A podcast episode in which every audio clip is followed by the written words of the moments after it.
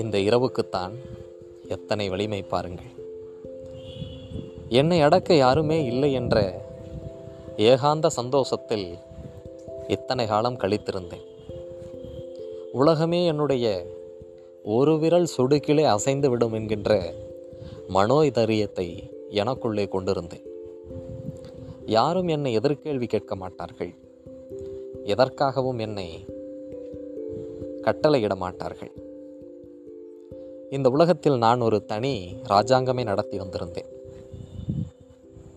எந்த விதமான சிறை கூட்டுக்குள்ளும் என்னை சிக்கிக் கொள்ளவில்லை. ஆனால் இந்த இரவு அப்படி இல்லை. இது ஒரு விசித்திரமான இரவாக இருக்கிறது. என்னை நீதானா என்று எனக்குள்ளே கேள்வி கேட்கக்கூடிய அளவிற்கு ஏதோ ஒன்று எனக்குள்ளே நெருடலை ஏற்படுத்துகிறது. ஏதோ ஒரு புதுவித அச்சம் என் அகத்துக்குள்ளே குடியேறிவிட்டது. இதய துடிப்புகளை இத்தனை நாட்கள் நான் அறிந்திருக்கிறேனா என்று தெரியவில்லை. இப்பொழுது அது சீனாவில் கண்டுபிடிக்கப்பட்ட ஜெட் ரயில் வேகத்தை விட மிஞ்சி விடுகிறது. அதை எப்படி என்று சொல்ல முடியவில்லை ஏதோ ஒரு உணர்வு. இது கோழை உணர்வு என்று பெயர் வைக்க முடியுமா? அல்லது மரணத்தின் வாயிற்படியாக இந்த துன்பம் இதயத்தை தாக்குகிறதா என்று எடுத்துக்கொள்ள முடியுமா? எதையுமே கணிக்க முடியவில்லை. வாழை இலை விரிக்கப்பட்டு வாசம் நுகர்கின்ற பண்டங்கள் எல்லாம் அடுக்கி வைக்கப்பட்டிருக்கிறது. பசியும் இருக்கிறது. ஏனென்றால் மூன்று வேளையும் மறக்காமல் உண்டு வந்த நான் மூன்று நாட்களாக உண்ணாமல் இருக்கின்றேன். பசியும் இருக்கின்றது. ஆனால் உண்ணத்தான் மனம் வரவில்லை எழுந்து நடந்து விட்டேன். படுக்கை தயாராக இருக்கிறது பக்கத்தில் தலையணையும் தயாராக இருக்கிறது. உறக்கத்திற்குத்தான் வழி வரவில்லை. கண்கள் முழுவதும் ஈரம் கதகதவென்று இருக்கிறது. வெளியே விட்டுவிட்டால் வெளியே விட்டுவிட்டால் உலகம் அறிந்து கேள்விகள் கணைகளால் என்னை தொடுக்க ஆரம்பித்து விடுமோ? உலகத்தின் பிடியிலே நானும் கோழை என்ற நிலைப்பாட்டுக்குள் சிக்கிவிடுவேனோ? அல்லது மற்றவர்கள் முன்பாக என்னுடைய இயலாமையை வெளிப்படுத்தி அவர்களினுடைய அறிவுரைக்கு ஆட்பட்டு விடுவேனோ என்றெல்லாம் நினைத்து கொண்டு எனக்குள்ளே அழுகையையும் ஆற்றாமையையும் அடக்கி வைத்து கொண்டிருக்கிறேன். எத்தனை காலங்கள் இந்த நடிப்பை நான் அரங்கேற்றம் செய்ய போகிறேனோ தெரியவில்லை. ஒருவேளை இந்த அரங்கேற்றத்தின் முடிவு. யாராலும் எதிர்பார்க்க முடியாத முடிவாக கூட இருக்கலாமோ என்று தோன்றுகிறது. நான் என்ற எனக்குள்ளே அந்த முடிவு என்கின்ற பிம்பம் தன்னம்பிக்கை என்கின்ற கதவணைகளை தவிடுபுடியாக்கிவிட்டு மரணம் என்கின்ற கோழைத்தனத்தின் பரிசுகளை இதுதான் நியாயம் இதுதான் கடைசி பிடிமானம் என்று நினைத்து பிடித்து விடுமோ என்கின்ற பயமும் இருக்கிறது. இந்த பயத்துக்கெல்லாம் நான் ஆட்படுவதற்கு எது காரணம்? யாரோ ஒருவர் மீது எதிர்பாராமல் வந்த அன்பு. அந்த அன்பு என் பக்கமிருந்து மட்டும் போயிருந்தால் கூட ஆரம்பத்திலிருந்தே ஏமாற்றம்தானே என்கின்ற மனோநிலையில் என்னை நான் தேற்றிக் கொண்டிருப்பேன் எதிர்ப்பக்கத்திலிருந்தும் சரிக்கு சமமாக வந்து விழுந்ததே. ஆனால் இப்பொழுது இல்லையே. என்ன காரணம்? எந்த குற்றமும் நான் புரியவில்லை. இயல்பாகத்தான் இருந்தேன். அவர்கள் கொடுத்த அன்பிற்கு அதிகமாகவே நானும் கொடுத்தேன். அதிகமாக கொடுத்ததனால் என்னவோ மிக எளிமையாக அவர்களுக்கு திகட்டி விட்டது போல. ஆனால் எனக்கு மட்டும் அது திகட்டாத தேவமிருதமாகவே இன்னும் இருக்கிறது. திகட்டல் நிலை இருக்கிறது என்றால் அளவோடு கொடு என்று சொல்லிவிட்டு போய்விடலாம். இந்த பண்டமே வேண்டாம் என்று என்னை தூக்கி எறிந்து போவதற்கு என்ன காரணம்? விழி ஒன்று விழித்து விட்டால் நாளை மொழி என்று பேசிவிட்டால் பிறகு இதனை பற்றியான தீர்மானத்திற்கு வரலாம். இப்பொழுது நானும் இருட்டை நோக்கி நகர்கிறேன். இனி என்னாகுமோ ஏதாகுமோ? எதிர்காலம் இயற்கையின் சூழலின் கைகளில் சிக்கட்டும். வணக்கம் நண்பர்களே. காலகாலத்திற்கும் காதல் என்பது மண்ணிலே நிலைத்து நிற்கிறது. எல்லா உயிரினங்களுக்குள்ளும் இன்னொரு எதிர்பாலினத்தின் மீது ஈர்ப்பு இருக்கும். அது அந்த இனத்துக்குள்ளேவான எதிர்பாலினம் என்பதாகத்தான் இருக்கும். எனில் எல்லா உயிர்களுக்குள்ளும் அந்த இனத்துக்கு எதிர்பால் இனம் இருக்கும்போது எல்லா இனத்துக்குள்ளும் காதல் என்பதும் மறைந்திருக்கும். எந்த உயிரினத்தையும் நீ இப்படித்தான் காதலிக்க வேண்டும் இப்படி காதலிக்க கூடாது என்று வரையறுக்க முடியாது. ஏனென்றால் காதலை உண்டு பண்ணுவது செயற்கை அல்ல இயற்கை. இயற்கையின் போக்கை இயற்கையோடு விட்டுவிட வேண்டும்.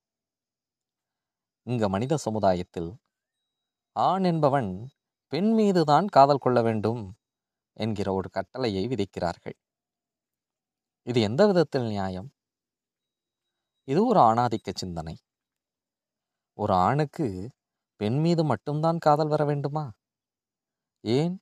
ஒரு ஆணுக்கு ஆண் மீதோ ஒரு பெண்ணுக்கு பெண் மீதோ ஒத்த பாலினத்தின் மீது காதல் வருவதில் என்ன குற்றம் இருக்கப் போகிறது? இதுவும் இயற்கையின் போக்குதானே.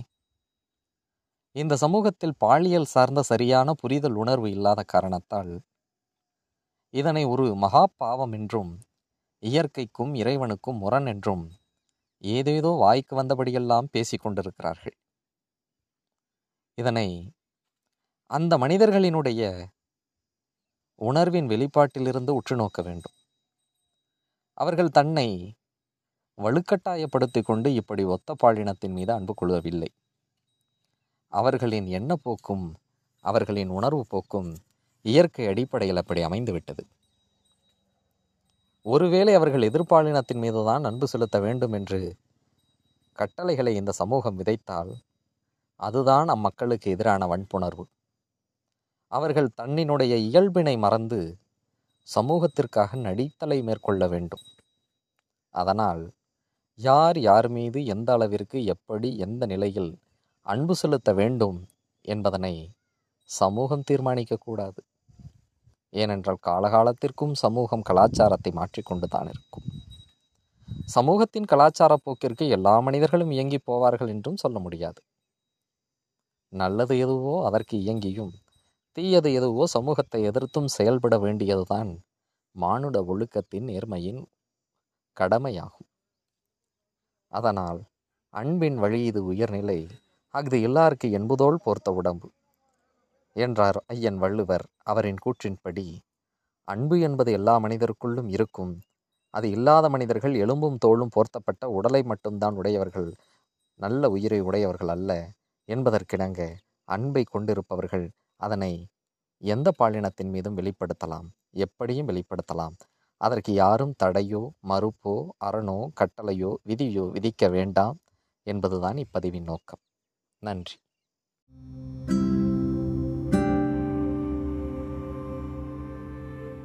வணக்கம். தனிமை. ஒரு அழகான சுகம். இந்த சுகத்தை எல்லோராலும் உணர முடியும். ஆனால் எப்போதுமே உணர முடியாது. எப்பொழுது உணர முடியும் என்றால் நாம் நம்பியிருந்த உறவுகள் நம்மை நீங்கி செல்லக்கூடிய அந்த காலகட்டத்தில் இனி யாருமே நமக்கு துணை இல்லையோ? என்ற விரக்தி நிலை ஏற்படும் போதுதான் அதனை உணர முடியும். என்றென்றைக்கும் நான் உன் கூட இருப்பேன் என்ற உறுதி நிலைப்பாட்டை அந்த உறவு நமக்கு ஒரு காலத்தில் வழங்கியிருக்கும். அந்த உறுதி நிலைப்பாட்டை நம்பி நாமும் நம்முடைய அக உணர்வுகளை வெளியில் சொல்ல முடியாத வேதனைகளை அந்த ஒரு நபரிடம் சொல்லியிருப்போம். ஆனால் அந்த நபரோ நம்மை சரியாக உள்வாங்கிக் கொள்ளாமல் ஒரு சிறு பிணக்கிலே நம்மை விட்டு நீங்கி செல்லுகிற போது வாழ்க்கையில் இனி எதுவுமே நிரந்தரமில்லை என்கின்ற நிலைப்பாடு நமக்குள்ளே எழுகிற போது உணர்வோமே ஒரு நிலை. அந்த நிலைதான் தனிமை. அப்படிப்பட்ட தனிமையில் தன்னம்பிக்கையை இழந்து தற்கொலை வரைக்கும் நம்முடைய உணர்வு நிலை உணர்ச்சி நிலைப்பாடுகள் மேலோங்கி நிற்கும். அந்த நிலையில் சற்றே வெளியில் வாருங்கள். இயற்கையோடு பேசுங்கள். இயற்கையின் ஒவ்வொரு அங்கமும் நான் உனக்கு துணை நான் உனக்கு துணை என்று நம்மிடம் நிறைய செய்திகளை சொல்ல வரும். நிறைய உறவு கொள்ள ஆசைப்படும். அசைகின்ற இலைகளினுடைய அந்த அசைவு நெளிவுகள் பாடித் திரிகின்ற பறவைகளினுடைய அந்த நிலைப்பாடுகள் ஓடுகின்ற நீரோடைகள் இன்னி சொல்லி மாள முடியாத இயற்கையினுடைய உறவு நிலைப்பாட்டை. நம்முடைய உறுப்புகளோடு பேசுங்கள். ஏன்? உள் உணர்வுகளோடே பேசுங்கள். தனிமையில் தவிப்பினில் பலவிதமான வாழ்வியல் எதிர்காலத்திற்கான தேடலை நாமே கற்றுக்கொள்ள முடியும். அதனால் தனிமை ஒரு சுகம்தான். சிலர் தனிமையை தவறுதலாக புரிந்து கொண்டு நான் தனியாக போகின்றேன் தனிமையாக போகின்றேன் என்ற நிலைப்பாட்டை எடுத்துவிட்டு ஆடம்பர பொருட்களோடும் ஆடம்பர வாழ்க்கையோடும் தனிநபராக வாழ்கின்றார்கள்.